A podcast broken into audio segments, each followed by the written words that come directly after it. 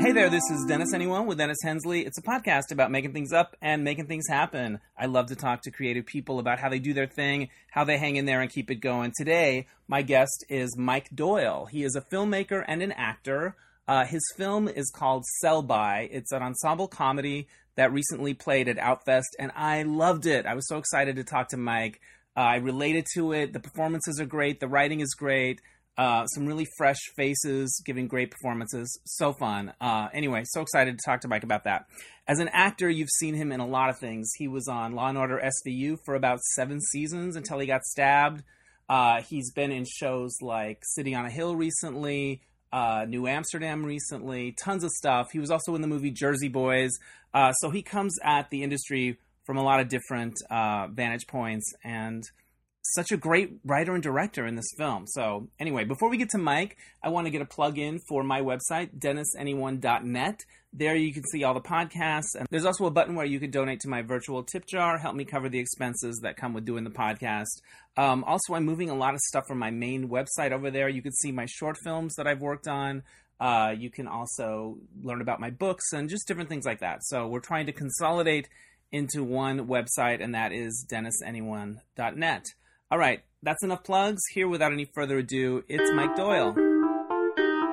Hey there, I'm coming to you from my friend Danny's apartment in West Hollywood. I'm here with my guest today, Mike Doyle. He's the writer and director of the new movie Sell By. He's also an actor who you've seen in things like Law and Order SVU. He's on the new uh, show City on the Hill, uh, Odd Mom Out, all kinds of credits. But I love your movie so much. It's here with Outfest, and I was you. so excited to get to talk to you. Thanks, so, thanks. congratulations on your movie. Thanks. Yeah, it's been a great. Um, it's been a great several months. We premiered uh, up at Toronto at Inside Out. Then Right. We went to Frameline in San Francisco, and then we had probably our best screenings this weekend here in LA in front of an LA audience, which uh, you know they just got the movie in Right. the way that it's intended. And you know, the first time I saw it. I was, you know, my stomach was in knots because you hope that when a joke is written that there's It laughter. lands. yeah, and it lands, and so it's really, it's really affirming um, to hear it, to hear it with an audience. Who's No, it's your first film as a writer director. It's my first feature. First feature, Um, yeah. Yeah, I actually this weekend I had another film. I directed a short film called The Chase. Yeah, I saw about LA that Shorts online. International. Yeah, uh, So convenient film. of them to I know. overlap like, for thanks. you. Friday, Saturday, Sunday. Right? How nice. Yes, I'm so Yeah. powerful. Right. Um, uh, but I wrote and directed a short film called Shiner that Yeah. premiered at Tribeca uh, several years ago, and I've been trying to get a feature up for a while. And I landed on this, you know, this idea of a group of friends who are navigating love and life and relationships and sort of spinning their wheels and fucking up all of it Right. as they reach the midpoint of life. yeah, what was the germ of the inspiration for you? Because I, I love, I related to it so much. It's about people juggling their lives, Yeah. relationships and careers, and how they all get mixed up together. Yeah, I Uh, you know my favorite films are great, expansive uh, ensemble films, Right. Uh, romantic comedies, but dramas as well. I love, um, and I'm going to answer one of your questions. And Oh, good. thing- yeah, you've one of the already gone through that- my observation deck. One of the things that people don't know about me, um, I was really good at math. I won the calculus and pre-calculus awards in high school when I was a kid. So I love a good problem to solve, and I love the puzzle of uh, uh, putting seemingly disparate groups together in a room and figuring out conflicts, relationships, love, you know, all sorts Right. of things. So I wanted to make an ensemble film, like much in the tradition of like great ensemble films in the seventies, uh, you know, uh, more recent films in in the nineties and the aughts, uh, that uh, told a relatable story of. Uh, how difficult it is to be in a relationship, or or the challenges of being in a relationship. You know, the good, the bad, and the ugly. And I wanted to make a gay film uh, that was about that very thing within the context of other relationships, uh, straight relationships, uh, multicultural relationships, multiracial relationships, um, just to to give it context. And you know, I guess it's sort of a cheat because the the ensemble that I created, like if you came to my house uh, in Brooklyn on a Tuesday, it would look very much like the friend circle in Sell By. And and I guess you know what I was striving to do is creating to create a movie that was relatable um, and challenging, um, but also that the audience felt like, oh, hey, I want to hang out with those. Yeah, I totally. I thought that was invitation to a Yeah. Tuesday Yeah. dinner place in Brooklyn. Yeah. Yeah, everybody Yeah, in it come. so winning. They all have such good chemistry. The dialogue just crackles, and you do long extended scenes where do, I they do. just have to carry it. Yeah. and they do. Yeah, I you know it's funny in the writing of it. Um, one of our earlier producers uh, was like, you know, you've got a lot of uh, two and a half page scenes, and I, I, I said, I know. I said, uh, you know, that was intentionally done because there is there. It's hard to. It's hard to. It's hard to keep uh, the thread going. It's a challenge. Uh, you know, it's it, it's it's very I'm not going to say easy. It's a different exercise when you've got short scene to short scene to bang, bang, bang, bang, bang. Right. And I wanted to, you know, much like, you know, each of these relationships is sort of long, you know, five years, uh, 10 years, in some, uh, 15, almost 15 years Yeah. in one case, that I wanted to, um, I'm just articulating this now, but I Good, I wanted that. to, I wanted to, uh, sort of have it mirror the difficulty of being in a long-term relationship being in a long-term scene is you have to you have to do a lot of things to keep the scene alive much as when you're in a relationship that's long you Right. have to do many things to keep that alive and you don't cut away so you really believe that these people are friends that they're in their each other's lives and i also like that a lot of romantic comedies especially they're about the meeting and the getting together and the fun Yeah. part. Yeah. And this is about like we're five years in are we going to get that. married or not? Yeah. I think a lot of people have had that had Yeah. that in a relationship. I remember i was in a relationship once right when california it became legal to get married. Right. So suddenly the lights on you. You Yeah. going to do it? Yeah. And i remember thinking i don't want to get married yeah. I had a friend this person Yeah. at this time. Yeah. And um yeah, I, I, and he probably thought the same thing. I don't know, but it, it I- sort of I- has I shines said a light to, on it. I on said to a friend, yeah, I said, you know, when gay marriage was passed, you know, because I was always joking, uh, just because you can doesn't mean you should. Right. But I said, I was like, God, I was like, now like marriage is the litmus test for the viability of a fucking gay relationship. Right. And she said, Welcome to the world. Right. Yeah. Which is, you know, it's true. And It's so kind of like we don't want to get married, but we're good. Yeah. Really? Are you? exactly. I don't know. Exactly. You know? Yeah. Yeah. It's really interesting. Yeah. Um, talk to me about your actors because they're so good, and I know as an actor you probably have a lot of friends, hmm but you know, do you do you do a regular casting call? Like, Yeah. how do you find your actors? Well, Colin Donnell, who plays Henry, uh, is an old friend of mine, and he's really funny guy who is always sort of the handsome hunk, Right. and he never gets to exercise his comedy chops. So Right. immediately I thought of him, and I just Nice. wanted to work with my friend. Nice. Uh, Patricia Clarkson is an old friend, and I needed someone to come in who sort of you believed was Oh, yeah. a famous artist whose work sold for ridiculous amounts Right. of money.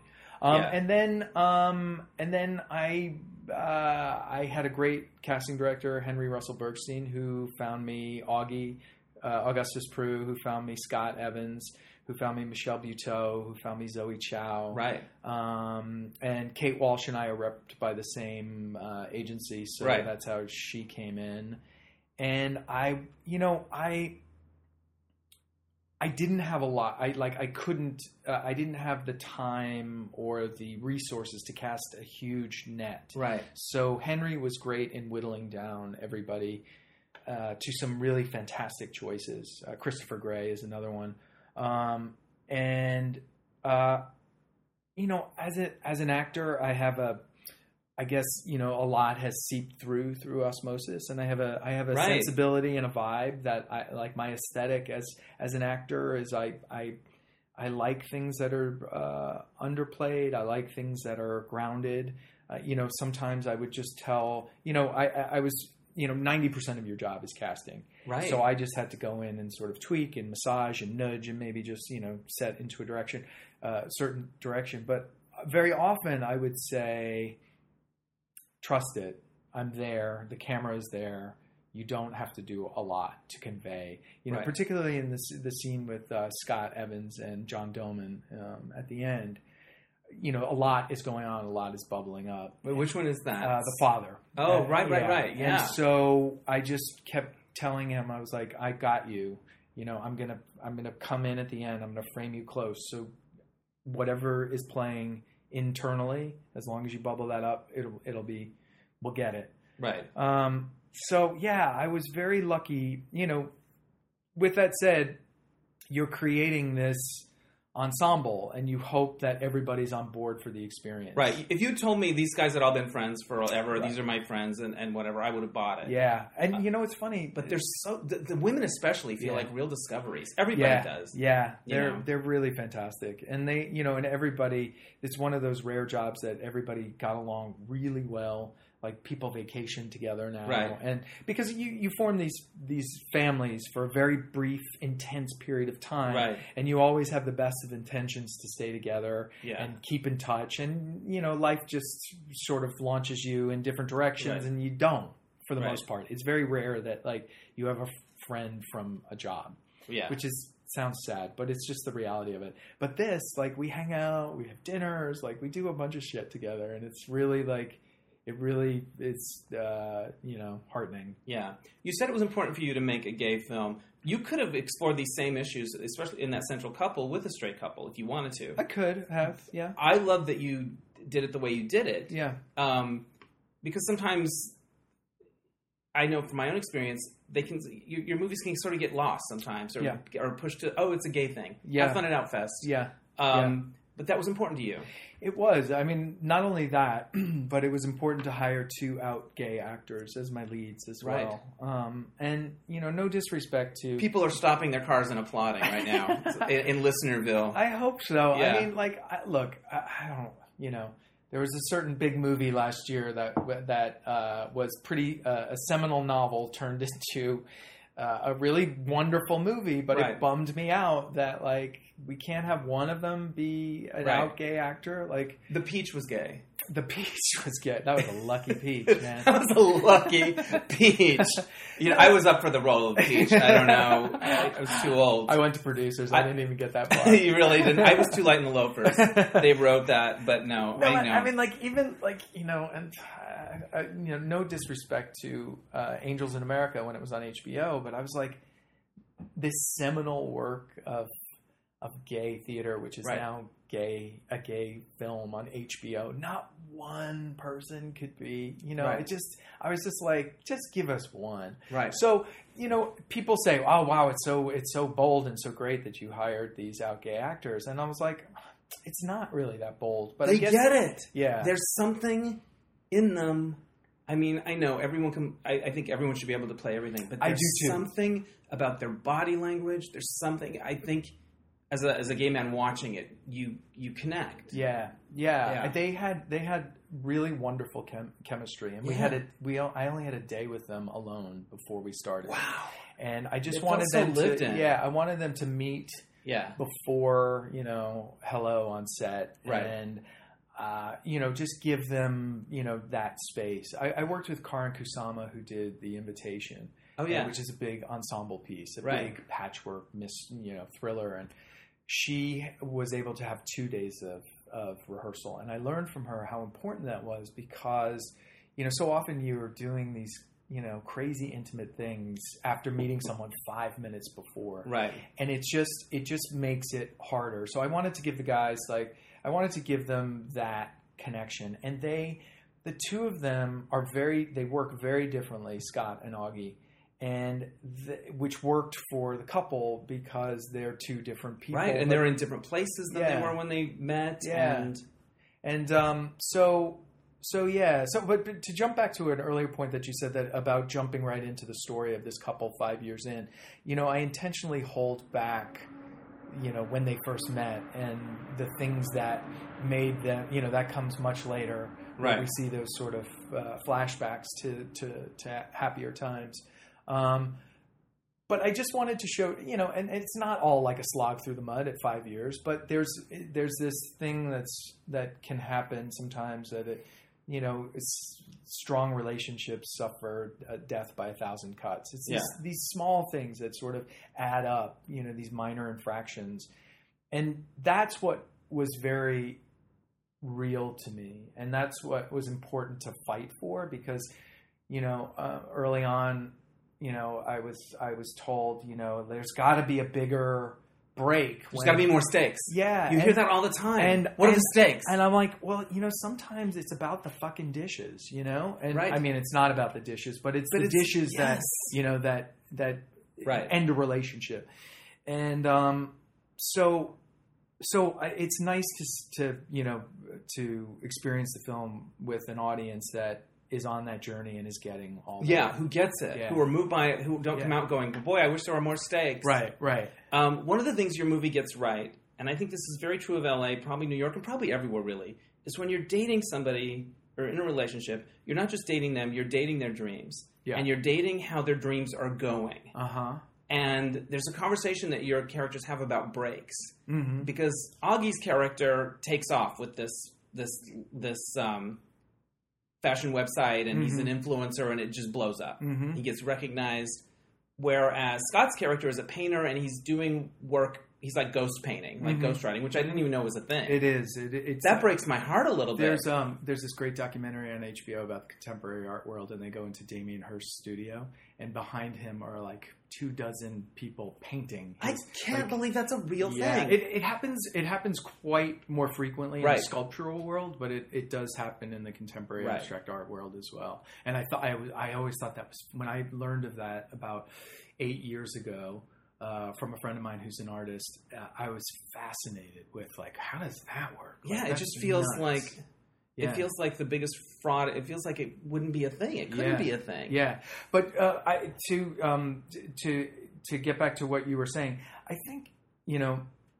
Also, what I was trying to do in this film is, I, I think two men together present very specific, a very specific problem set. In that we're socialized, for the most part, to be you know, from when we're little boys, we're we're socialized to be leaders, and we're supposed socialized to be, you know, achievers. Breadwinners. Yeah, breadwinners. And so I think you know I, I, I've I've been in many relationships through my life, and I, I've experienced you know this sort of uh, sine cosine wave of you know ups and downs. and- Somebody's up and somebody's down. yeah, ebbs and flows. And, you know, sometimes someone's emotionally stronger, sometimes someone's financially stronger, sometimes uh, someone's professionally stronger.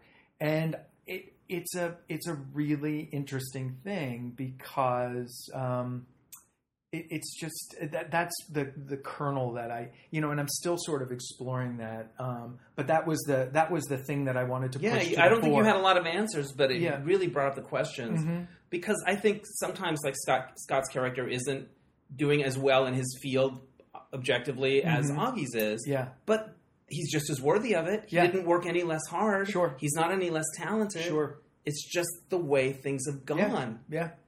And I, he says at one point, I just didn't think this is where I was going to be at this point. Yeah. I was like, can that be my ringtone? I know. I know. Yeah, it's. Uh, But you also have to go, okay, I still have to put a smile on my face, and I this is my life. Yeah. I've got to, yeah, I've And got to not buy into Yeah, uh, comparing myself. and he's not, you know, of course, without talent. It's just that thing that I think all the characters in the film um, are all spinning their wheels in something in a, in different ways. Yeah. Um, even Augie, you know, I think you know, even as successful as he is, like everybody is, everybody is sort of. There's an obstacle for everyone, Right. Um, and so Well, he's, he's got the grind of that influencer thing where he's got to generate, generate, generate. Yeah, and then he's you know it's the you know the the stuff that's you know he's not being forthcoming with as well. And, Right. Yeah, And he's I- got a secret. Yeah, and I think you know I think uh, I think yeah it's- that was that was that w- was the element uh, for every character that was most interesting for me because despite that there is this um, I, hope is not the, the best word but there is a commitment to all right let's just you know try to make this work Let's try to move forward in good faith. Yeah, And be yeah. have courage and Yeah. compassion. yeah Uh, I was I loved it. I got it on on a lot of different levels. It also features one of my other favorite co-stars, the High Line. oh yeah I donate to the High Line. I love the High Line so much. oh my god That I was- love to go there when I'm in New York, and I know it's complicated in New York because it's probably driven a lot of like mom and pop Sure. places out of the way, Sure. whatever. But I love the High Line. It's great. I um, got the High Line for free because I know, wait for it, the park ranger, yes, there is a park ranger of the High Line. Does he And- anybody? he is. Um, and he said, you know, because usually it's like some ridiculous. Right. I didn't know how it works. I've seen it in other indies It's- before too. So It's a lot, and you also have to get there at four thirty in the morning. Right. and get there right at six a.m. when the doors open because by nine a.m. you can't shoot because Yeah, there yeah. are just it's just stacked with people. So we were there. We were there very early in the morning. it didn't. It looked like midday with the, your Yeah. women drinking coffee. Yeah, and it, being it hilarious. Was, yeah, it was not. It was you know, and uh, it was you know, it's tricky. You have at the Highline, you also have to. Um, they have very specific rules. Two wheelchairs have to be able to pass in opposite directions with your crew. You can't uh, direct traffic. You can't stop. You know, it, which I understand because Right, they- yeah, you, know, yeah. you don't want a bunch of assholes like who are trying to make a movie. Yeah. mess up your day at the Highline. Yeah. What was your best day on set, and what was your worst day? God, we had so many great days. Uh, best day would be um, probably. Uh, I mean, God, that's such a loaded question because even the great days. Well, at the the climax, I would say one of our toughest days. Uh, we had two days in the art gallery scene. Right. It was like ninety six degrees. It Right. was hot as shit. And Scott and Augie are sweaters, and we would try to goose up the air conditioner, but it's Right. a giant space. Right. You can't have it on when you're rolling. And then there was a street party outside. We were out in uh, Bed-Stuy, yeah. and so during the emotional climax of the scene, there was like, and I was like, oh my god! I was like, what am I gonna do? I was like, all right, it'll be fine. It'll be fine. It's just there's just gonna be some deep bass playing in the background as they profess love to each other. Right. And I'm like, no, no. I was like, Mandy Ward, who's my producer. I was like, Mandy, we gotta, we gotta do something. She's like, well, what am I gonna do? I was like, we asked them to stop, and they wouldn't. I said, buy the party. She goes, what do you mean? I said, buy it. I was like, just give them money to make them Throw stop. money at it. It's kind of like the in LA. The version of that is the uh, leaf blower, Yes, but it's exactly. probably a lot more expensive to buy a party. No, it wasn't. It wasn't that bad. It was Okay. just a few hundred bucks. Okay. uh, and a you know a bag of Tostitos. Okay. No, no. And then they stopped at six o'clock, and uh, we were It able to get out. everything in. Yeah. Crisis averted. God. Was there a day where it was magical, particularly magical? Yeah, I mean, there was magic.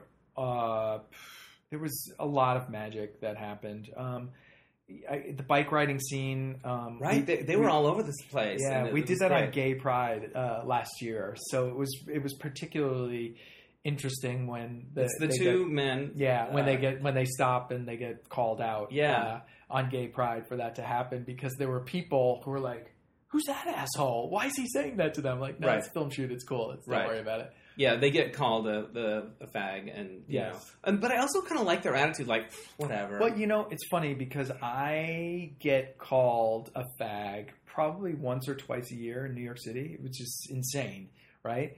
And many years ago, I because you have good style. well, yeah, whatever. Yeah. Uh, well, I I stopped receiving it as an insult Right. because I'm like, yeah, I'm a fag. I'm a fag. I like dick. Like Right. I'm a fag. So it's funny once you and I'm not I'm not suggesting that people uh, you know you have to be safe and you have to be careful. Um, right, but, you like, taught you you didn't let it get to you. yeah. So like if someone calls me a fag, I say, "Yep, yeah, I am." Yeah. You know, because if it's it's that idea of using language to to hurt, and Yeah. I won't let someone take a word and hurt me with it. Yeah. You get it like once or twice a year. I do, yeah. Yeah. I mean, Wow. and when I was in, when I was in my early twenties, I got beaten up, um, and you know, it's it's interesting now in this time of like about representation and um, you know, like even getting jobs. Uh, you know, there's a lot of uh, t- you know, I, I was asked, you know, I was trying to get a directing gig on uh, on uh, a job, and um, I'm gonna I'm gonna tread uh, I'm gonna preamble this with I'm treading cautiously, that's but okay. uh, I they were like, well, you know, they're really doing a push for diversity, and I said that's fantastic. I said because I'm diverse, I'm gay, and they're like that doesn't count anymore.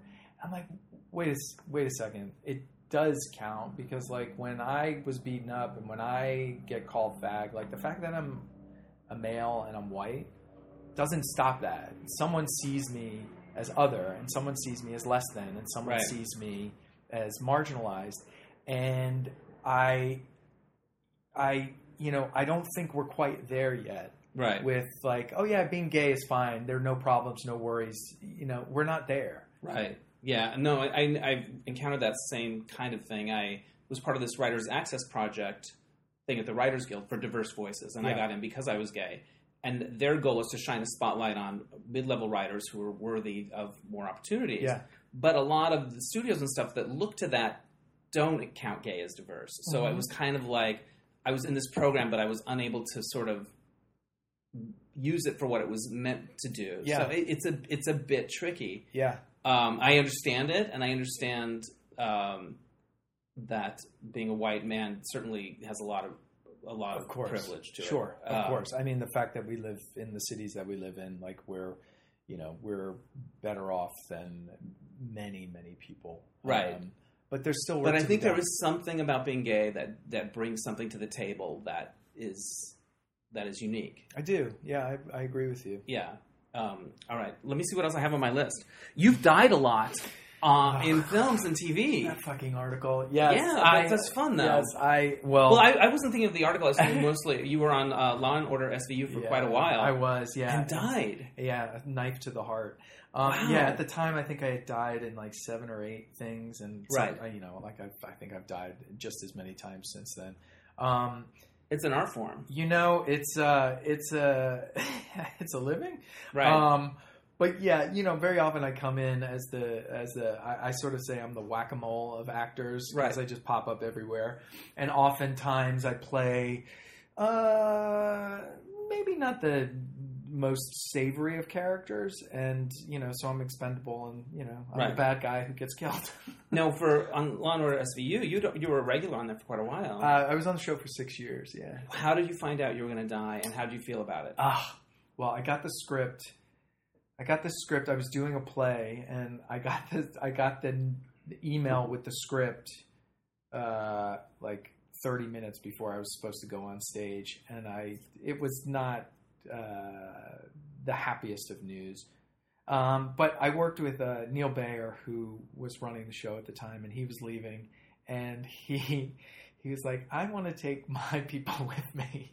So, and it was so in a way, it's a compliment. it was a really great compliment because like he it, i didn't just sort of you know fizzle out i like i went out with a bang and well with a knife but um and then you know there was a lot of you know i was on nightline i was like they did a new york times profile they did you know it was really it was a really sweet send off ultimately and i you know neil baer has been a, a, a huge uh mentor of mine uh, not just as an actor but as a director as well yeah. you know. What has your journey for as an actor been like in terms of being out, in terms of auditioning roles and stuff? you know it's it's uh i i have it really good in that i'm not a famous person Right. um and so uh and it's not that i haven't strived to have more notoriety um you know i have i'm sort of like a blue collar working punch the clock actor you know i'm i'm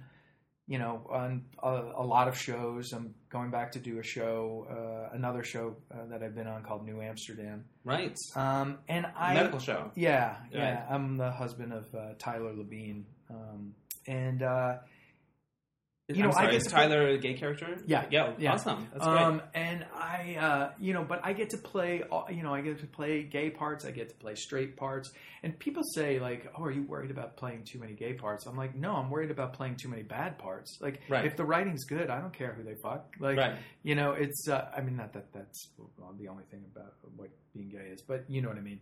Um, so, uh, you know, it's been good. Like, I have, um, I have a lot of people in my corner who, um, you know, from casting directors to producers who allow me to transform and don't pigeonhole me into any. You know, I play good guys, I play bad guys, I play you know, I did the Romanoffs with uh, Matt Weiner, and I played Yeah, this Matt crazy, crazy actor who, Right. like with Isabelle Huppert, and like, you know, I, I, um, I've had a lot of, uh, I've had a lot of um, good fortune in that I've had a lot of support for people who allowed, who allow me to be an actor. Right. You know, Yeah. so Were there times where you're just like, why can't I be that guy? Why- Of course. Right. I mean, of course. You as an actor, you you want to have a certain amount of uh, fame or Right. notoriety to get to help you get the next job, but you also want to have a bit of you know a, a regular life where you can walk down the street. Yeah. But of course, I mean, if I tell you the stories of like the parts that I've lost out on to Yeah. like you know.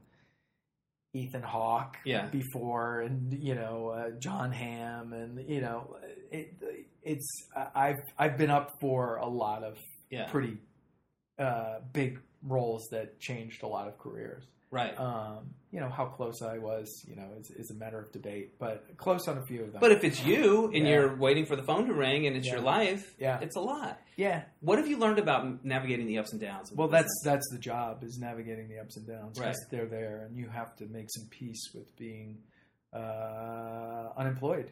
You know, Yeah. because that's the job. Uh, and per- always pursuing work, and that's you know that was so interesting about making the film because you know this is truly a you know uh, an independent film in that you know I raised money and I d- did a lot of the work of you know you hustled. you hustle. How long And, did it take from the time you're like, I have this script, I think I want to make this? Uh, I started writing it in probably 2016, and then I didn't start earnest in earnest to uh, get it up on its feet till 2017. So uh, a little Yeah. more than a year to get it to production.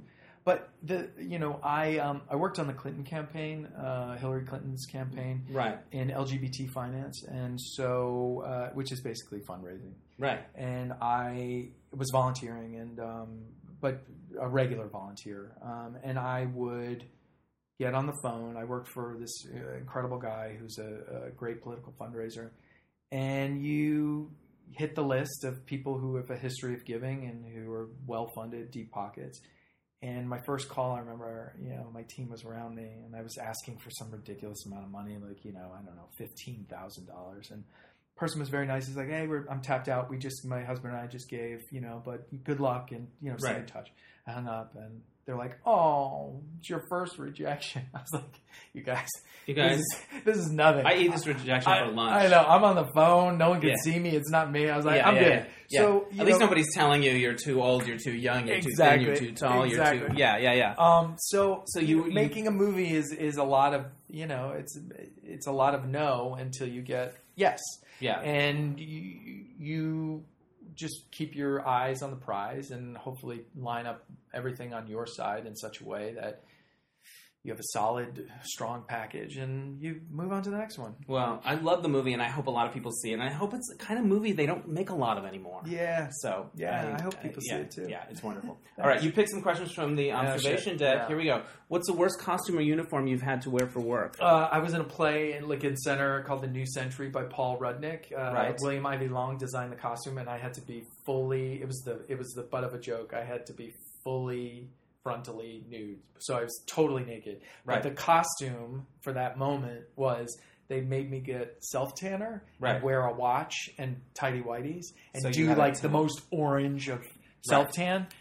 So that I would walk out with crazy, ridiculous tan lines. And uh, Wow. so I guess the craziest costume was no costume, no at costume, but tan lines. bad tan lines. right.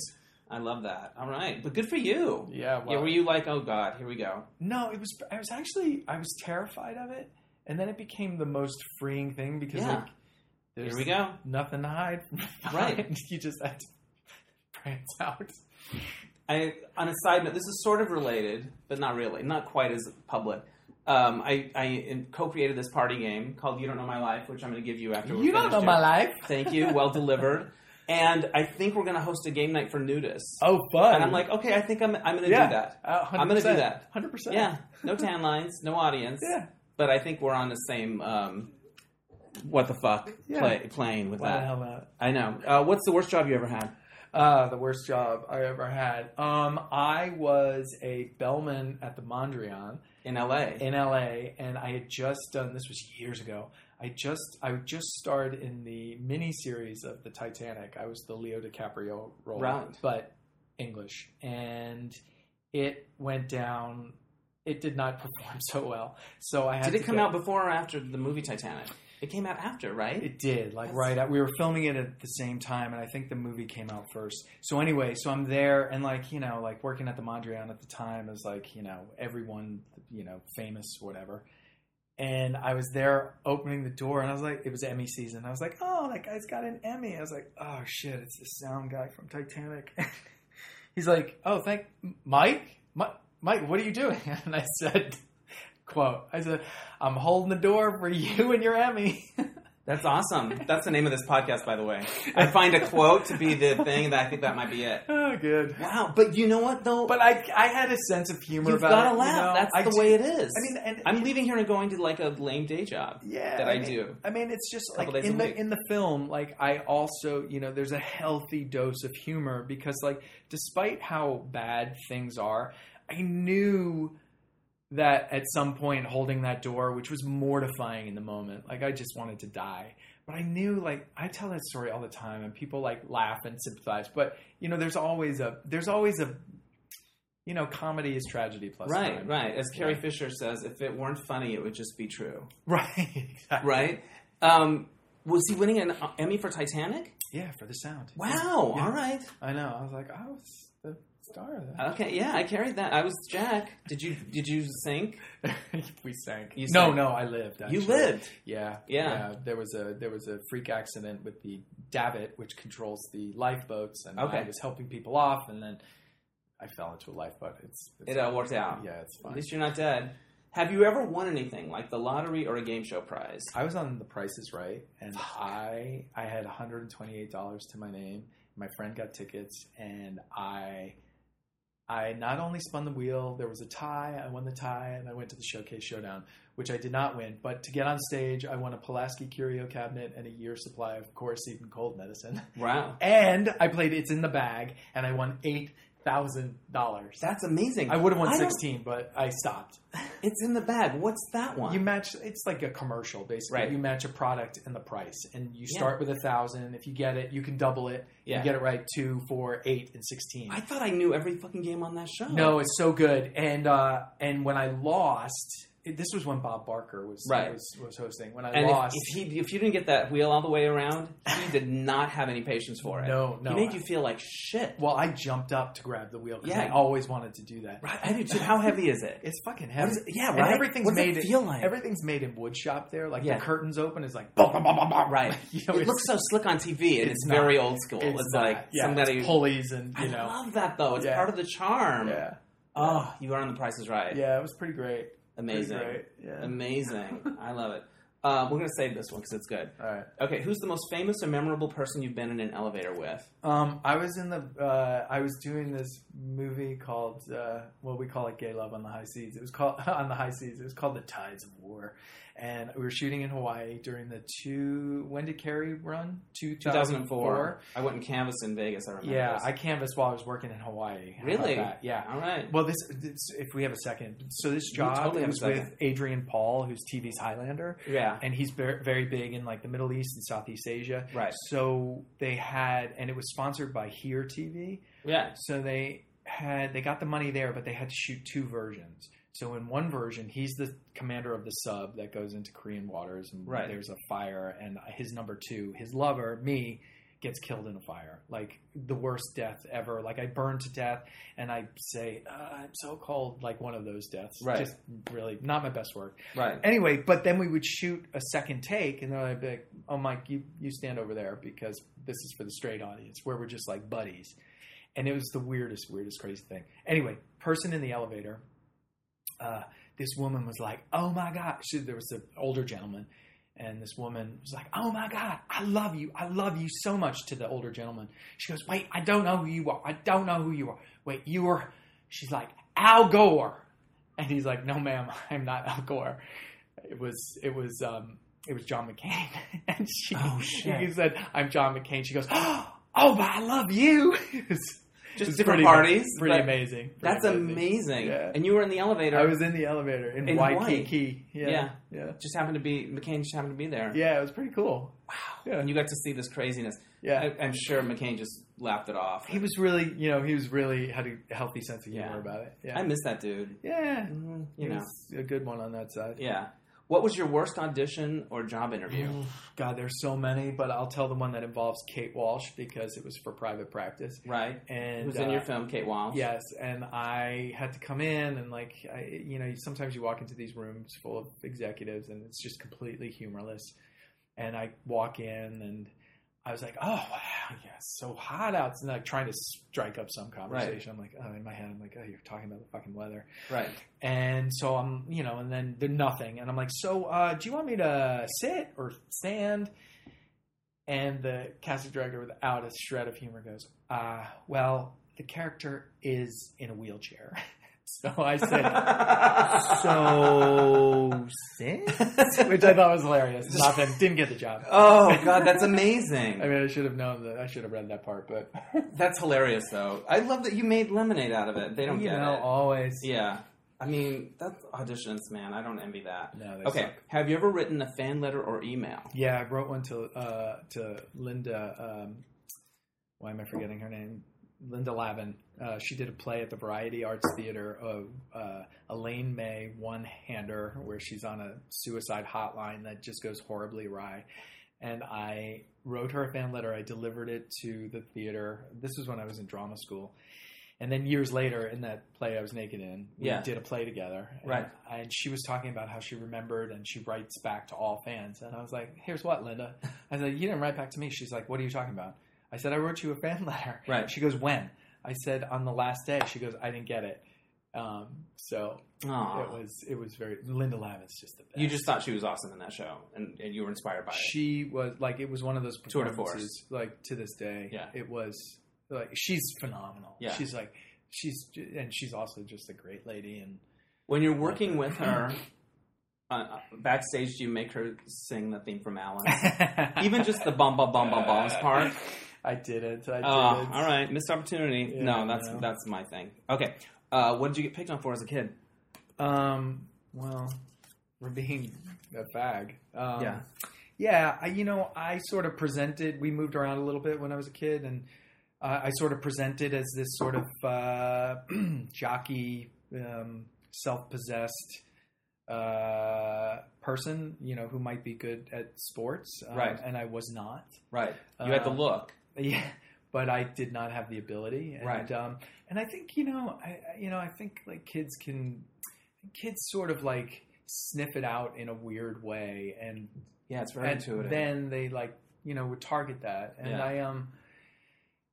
It was sometimes rough, you know, and so I think you know that caused me to be, and I don't think this is an unfamiliar story to a lot of gay people, like friends to everybody, and like the funny guy, and like you know, I, I- where I couldn't you know excel like on a sports field, I you know I could be funny and I could you know be the class clown and Yeah. I could do all sorts of things to, I guess you know, fit in, but I think it also was a way to hide, right, as it's a well. defense mechanism. Yeah. Yeah. So, um, yeah, that wasn't great. I that mean, wasn't fun. no, it's not. You know, it's um, it's, uh, and I think you know, it's a, it's a, it's a. I hope young people who may or may not be listening to this, you know, that, and I hope if I live openly and uh, and truthfully and uh, uh, in a way that you know I could be some sort of role model for even one person, like Right. that feels like a win. So That's like, fantastic. you know we didn't have that so much growing up. No. you know, to be like, oh wait, there is someone who I like, and Yeah. maybe I can do that, and And so many of the people up from us are no longer here. yeah, Yeah, yeah, it's it's sad. But I read on your Instagram that your mom is a PFLAG president. yeah, yeah. That's I, fantastic. I like sort of shoved her into that job. I went to an event uh, probably seven years ago here in LA, and they had closed the. She lives up in Napa. They had closed the uh, the PFLAG chapter up there, so they had to travel to like Vallejo or something or further away. Right. I said, though, there's another. Cha-. I said to the head of PFLAG, I said, "There's not a chapter." He said, "Well, if she'd like to start one, we'd love that." And my mom was a, an executive and like a very high achiever, and so I was like, "Hey, you want to do this?" She's like, "Yeah." And so she started this chapter, and you know, she she's like a much better gay person than I am. She's you know marching in the parade. Right. She's speaking at schools, and it's it's What's it like to get the calls and hear what she's up to, though? It's, so like it's sort of crazy. It's me. crazy, you know, because she'll call me up and say, you know, say, "Have you called your representative?" yeah. What do you think about this ballot measure? Yes, and I And you're like, oftentimes mm. I'm like, which one? I was watching The Real Housewives. Exactly. I, yeah. Exactly. No, but she is a she's a real um, she's a real force of nature, and she's uh, you know such a huge supporter of mine, and also in the com- in her community.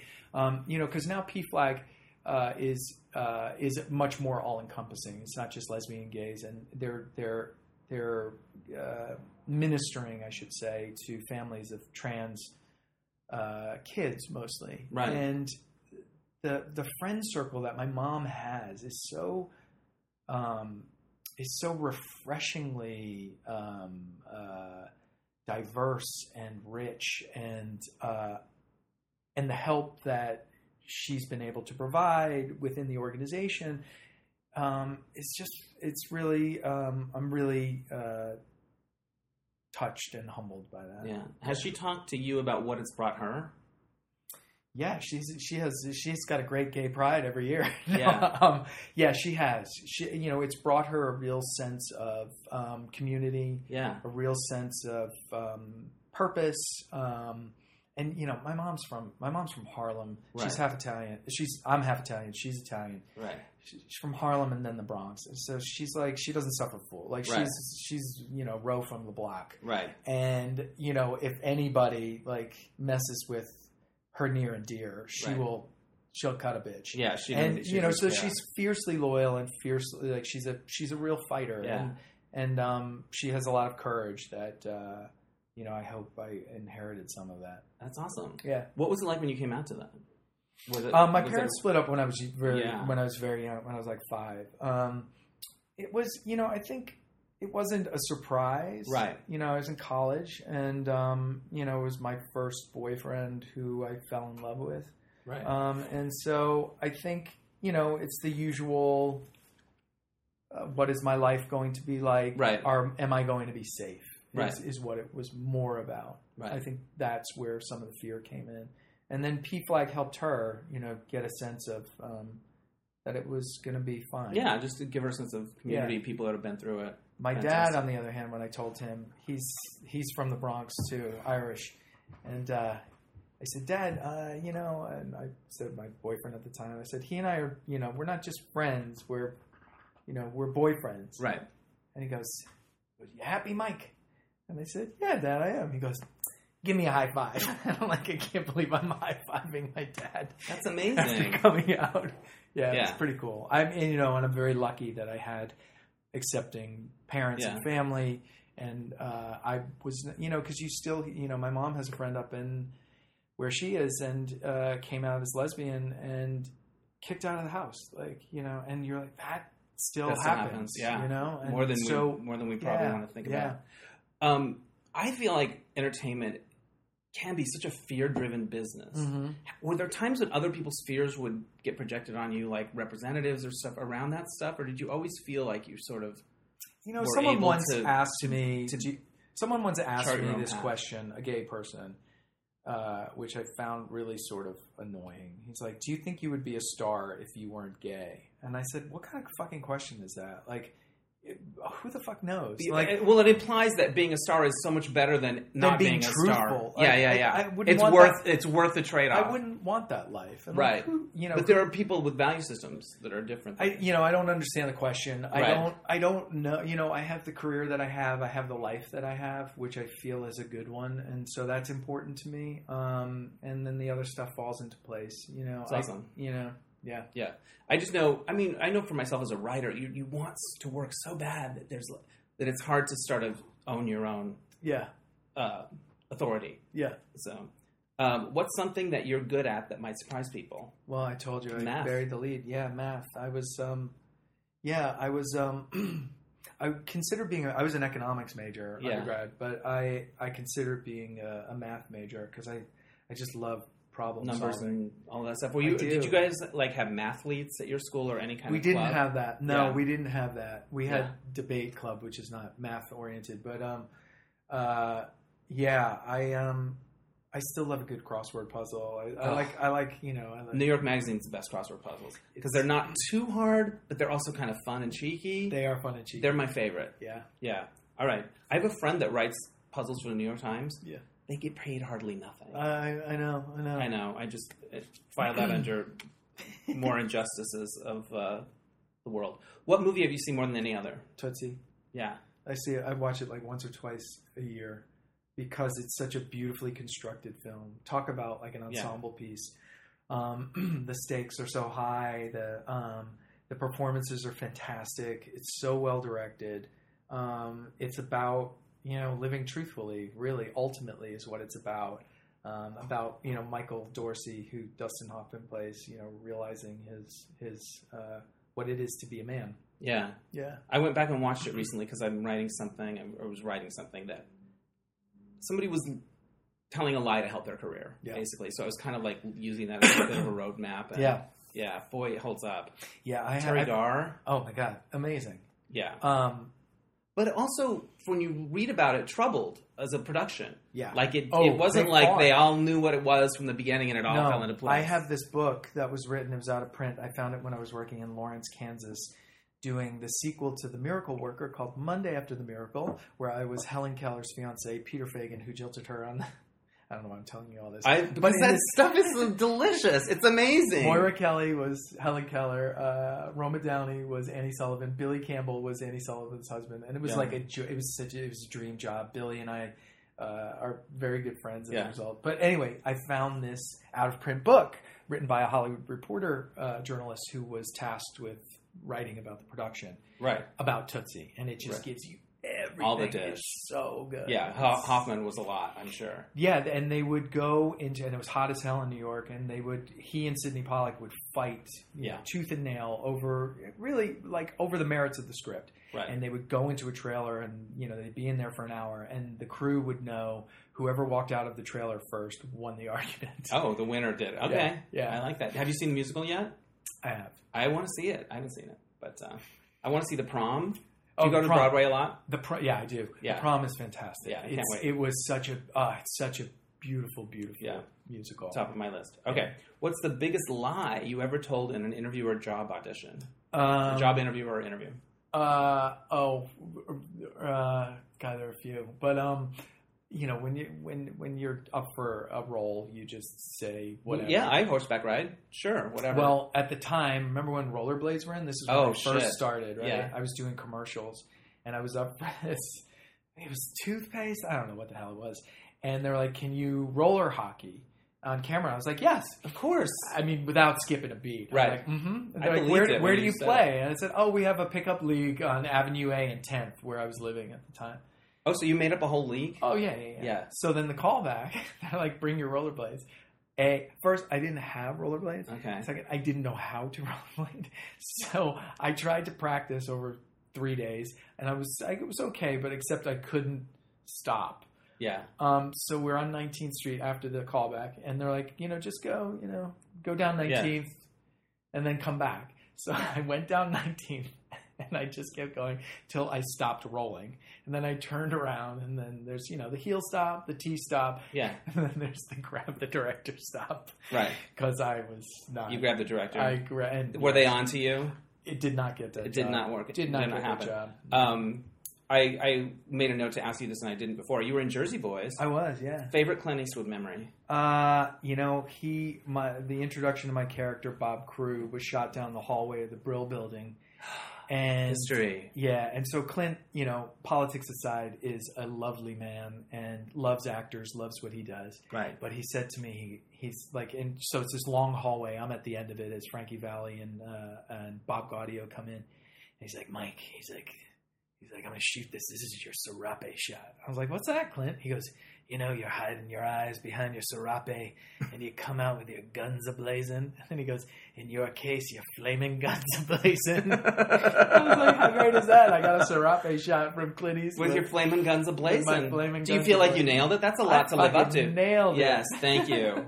That's awesome. Yeah. I love how he makes him like he just he don't have all day. No. He's gonna crank that No. shit out. No, he Yeah. and he works very fast. Yeah. You know, it's I learned a lot from him because he's an actor director and Yeah. he trusts his instincts and he trusts his choices Yeah. and he makes choices like he makes bold choices and um And goes with them. yeah, Yeah. and um you know many years ago Bruce Paltrow who's no longer alive said you know about casting about being that being you know the most important part of the job and Yeah. he said you know within a very short period of time and in the beginning of talking to someone or auditioning them whether or not it's what you envision Right. because ultimately you're painting a canvas and you're looking for the color blue for a Right. certain piece of it and someone could come in with the best green or the best yellow but it, you need blue Right. Yeah. and um, and so you know, I I took those lessons as a director, and I certainly have used them as an actor to keep my sanity. right. To not beat yourself up Yeah. if you weren't the blue. Yeah. Because I know from the, the projects that I've made where I got to cast, you just you want them to walk in and be the guy. Yeah. And some they're like, that's the guy. Yeah. And it's Yeah. it's not like the other guy should have read it faster or something. It's Yep. a lot of that stuff. Yeah. Um, how did you ever want to direct yourself? Going back to sell by, or No. is that something you'd like to do no, in the future, I- or do you like keeping things separate? I mean, maybe. I I really like being. Um, I, I, I like not having to worry about the stuff in front of the camera right. um, because it's a very it's sort of a different. You, you have to You have make to a shift gears. Yeah. Yeah, and I like keeping in the the. You have to use a large part of your brain when you write and direct Yeah. something, and I I like keeping that all open for for you know the the um for the the needs of that particular Right. those particular jobs. Yeah, you need to be firing all, all cylinders Yeah. with the. But, and but a weird thing happens too because you know you're worried about so many, and uh, I've spoken to friends who are directors who are very successful directors, and I was like, "There's that weird thing that happens when you're shooting because you know there are a million things to worry about at any one moment, but once you start shooting, it's this Zen thing." And all you can focus on is what's in front of you. And it, I had never been so present in my own life as when you know those 18 days that we were shooting and then once cut is called you know everyone's like mike is it this blue green yes no go uh, that way you know dozens of questions Yeah. bombarded um, and but it it was a real like it was this like sort of present uh, you know this gift that you know to be so present Yeah. and, and it was funny you know because i meet friends you know after sh- day of shooting um, and we go out to dinner and I'd, I'd hand the menu and I'd be like, you got to top this meal. Just order me something. right? No, because it, it, I know from I haven't directed a feature, but I've made several shorts. It's Yeah. like falling in love, Mhm. And then at the end of it, you wake up in the morning, you feel like you've fallen in love, but you also feel like you've been hit by a truck. Yeah, totally. because you're you're constantly deciding. Yeah. But what I discovered from doing it is that I knew what I want. Like when people, I think some people are afraid that if the lighting person comes up and says, "Do you want this?" You don't know. yeah, I always knew. yeah, I mean, I'm not saying they were the bra- the greatest choices Yeah. or whatever, but I never was like, mm, I don't know. I Yeah.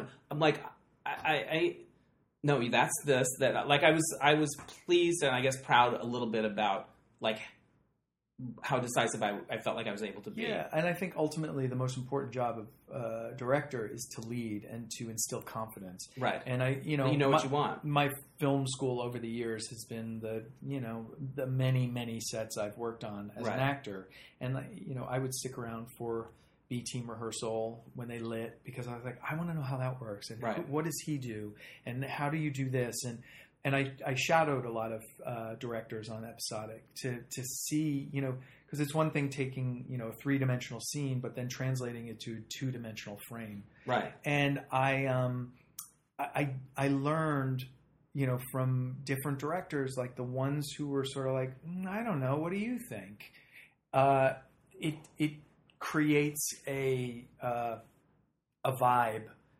that um is not ideal and I think like the more decisive you know because sometimes the questions are uh, you know the answers are crucial Right. Like you you need to you know you need to make the right decision. But there are a lot of times like someone from wardrobe is like, is it blue or is it teal? Right. It's teal. It's cerulean. Does it you know do do I care if it's Right. really blue or teal? Right. Ultimately, they both work. right. So, but instead of sending someone off and say you pick, Yeah. I, I think people just want to know um, that there's a clear vision. Right. That there's a captain of the ship. Yeah. Yeah. Yeah. All right. What's your most memorable Halloween costume? when I was in sixth grade, uh, I dressed up as a hooker, and but I was like a pretty hooker. Well, Um, I borrowed a, my mo- a, my mother's pink jersey dress.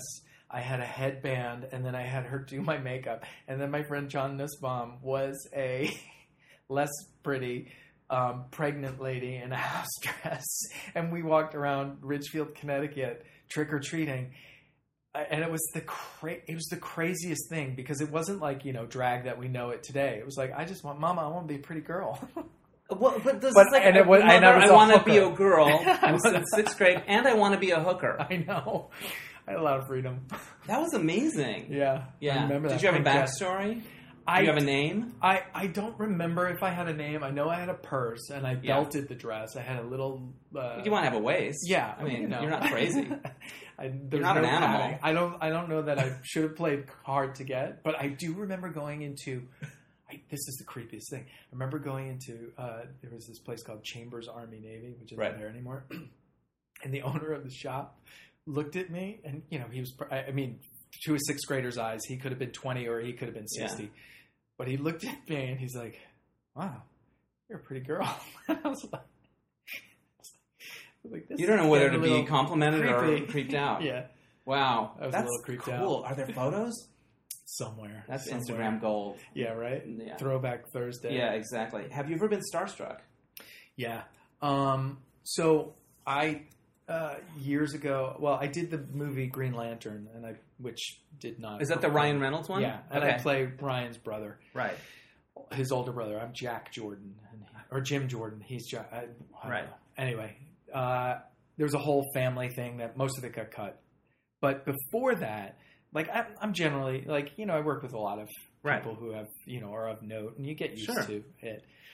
But I was at my friend uh, Eric Gilliland, who's a writer, and he lives in the West Village. And he's like, "Oh, uh, he's like my friend Ryan's coming over later." And I, he's got a few friends named Ryan. I thought it was his Ryan friend who's a teacher. And uh, in walks Ryan Reynolds, and he's like this tall tree of a gorgeous man. And This is pre Greenland. Pre Greenland, Right. So I said, I said, "Hi, Ryan. I'm Ryan. I, I, I'm not Ryan. You're Ryan." I'm like, I'm gonna get a drink. I just And he's the seems like Yeah, guy that would never let that go though. no, Once no, you started no. working with it. No, he wasn't. He No? was. He was actually really. He's. love it. He's. The, he's one of the sweetest. Yeah. He's a genuinely sweet, lovely, lovely man. I once went to a dinner party and he was there. This was like two guys, a girl, in a pizza place. Yeah. And he was very nice. That's Yeah. what I remember. And then he did Amityville and got hot. Yeah. I mean, And it was kind of like, beefed up hot. remember that? I think Oh, all I- gays remember oh. where we were when I that happened. My friend Andrew Douglas directed that film. Yeah, yeah, yeah. Yeah. So I was like, ooh, that's the pizza place guy. Yeah. What's happening? Take your shirt off. I know. Thank you. That'll scare away that ghost. Um, have you ever stolen anything? Yeah. I um when I was a kid, John Nussbaum, who was the fat lady in the house coat, Right. we used to we used to go to the bookstore Right. And steal Encyclopedia Browns. At least you wanted to learn. books. It's better no, than like. Jonathan read the books, Right. And I didn't. I just piled them in my closet, and then You just like the thrill of it. then we got caught. But this was on the heels. My brother and I, my brother and I, we when we were kids, uh, we went around the neighborhood and took the the, the you know like the Pontiac sign off of cars, Right. Like, you could rip the The little license. chrome Oh, sign. the, yeah, the right. Chrome, chrome- thing. So we had this collection of like Pontiac and Buick and you know Dodge and you know we, not fancy cars, but we had a bunch of them, and we decided, oh yeah, here's what better place to hide them than in the cushions of our living room couch? Right. They won't be So- pokey. My mother is having a dinner party, and she sits down and she puts her hands in the cushion, and she felt it, and she looked, and then she looked at us, and we were like, we're dead. We're, We're so we- screwed. we yeah, and we we were dead. We that was not a good moment. We had to not a good return. We had to return. Go to that. each and every one. We just threw them in the woods. Yeah. we didn't We took them all back. Yeah, we took them back. Yeah. No, we didn't. I Wow. sound like a horrible person. No, but those would be a nice little collection of things to have. Uh, I saved this one because it's uh, a little um, more serious. What was your lowest point professionally? Oh wow! Did you pick that one? You did. I did. yes. I heard you say it out loud when we were talking. Oh wow. Well, Yeah. I mean, part. I guess part of it was. um Part of it was that holding the door for Yeah. um, the Emmy. Right. Um, but I guess you know I went to Juilliard, and when I did Titanic, I did it between my second and third year. Right. Got a lot of attention, uh, and I left my third year of school. I left after that, and to come to Hollywood, and I passed on all these you know development deals. I passed on a bunch of stuff, and then I came to LA, and it just sort of didn't happen You're like, I'm ready. I'm Yeah. here. and it was really tough because I, you know, here I am, you know, kid out of drama school, you know, bright eyed, bushy tail, bushy tailed, you know, with some really nice new credits under my belt, and um, and it was a really um, sobering, humbling experience, and and a, a learning experience in that um, I, I've never really talked about this, but. Uh, but I understood what it was to be an actor, that it wasn't a golden ticket, and that it was a lot harder than I thought.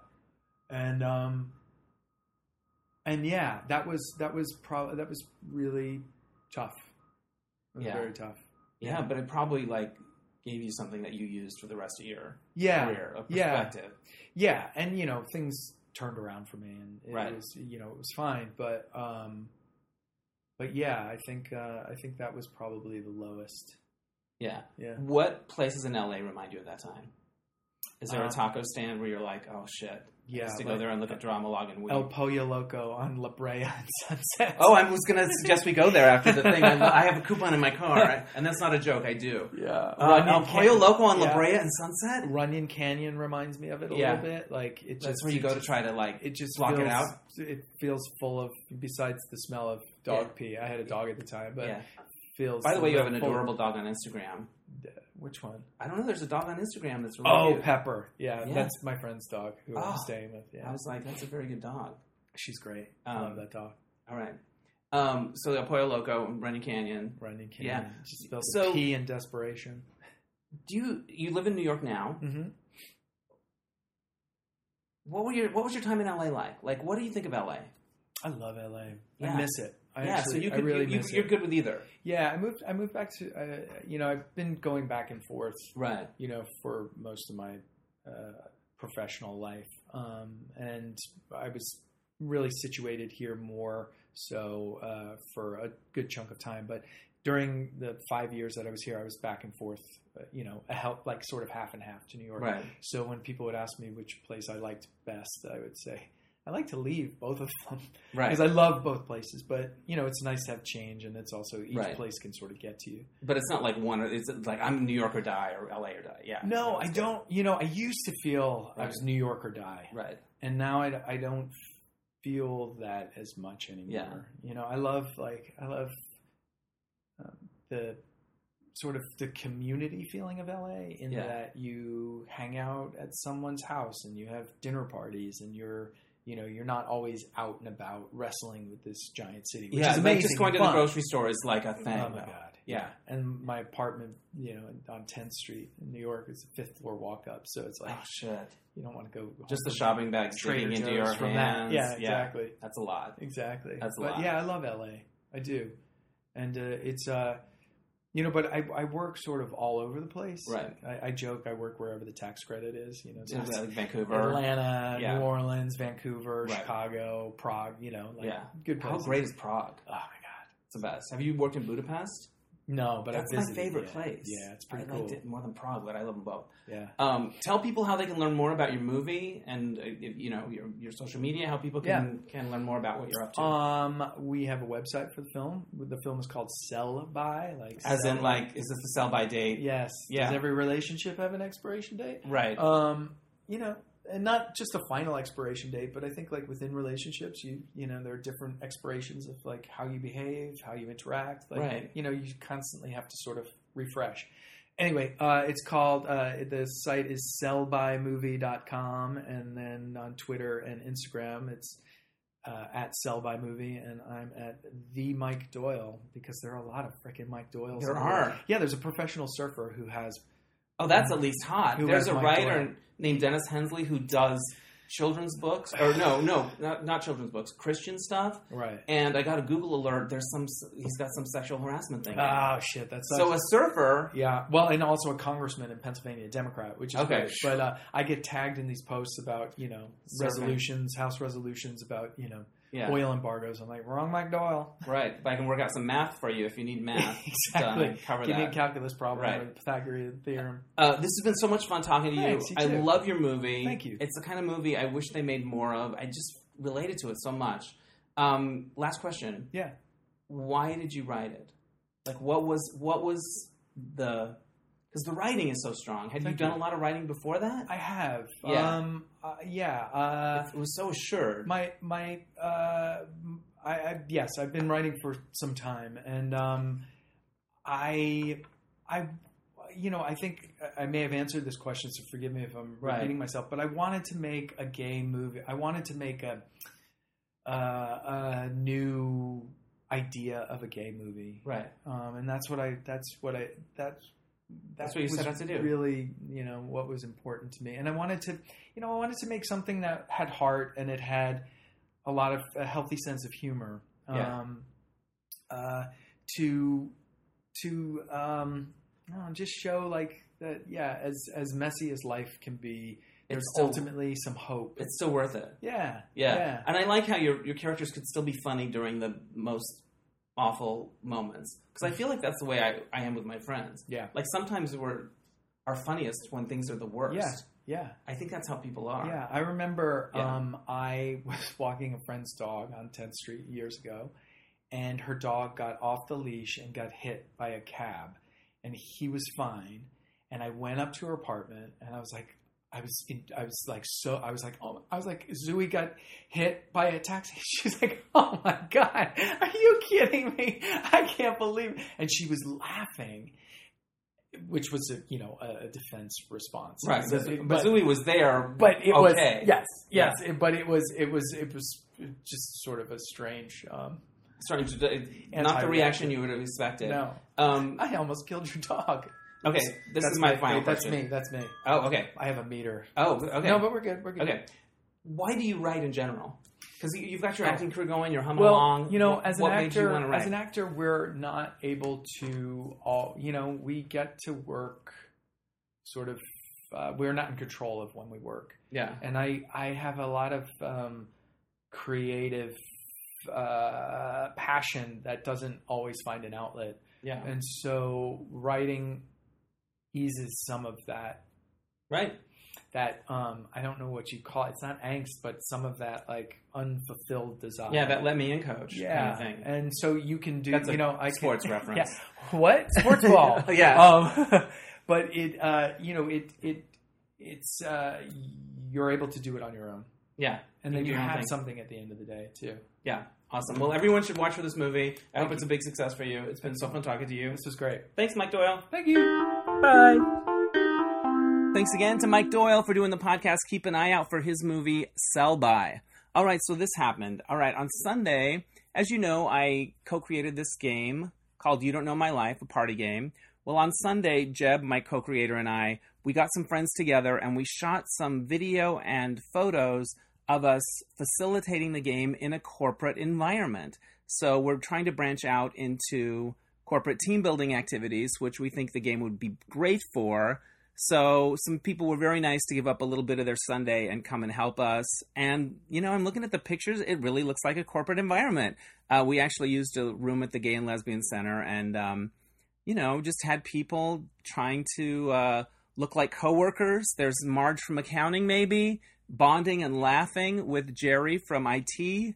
Um, you get the picture. So. Uh, hopefully that will be a nice little side hustle to my side hustle. So if you work at a company that could use a great team building activity and you're in the LA area, um, hit me up at uh, uh, you can find us at you don't know my life.com.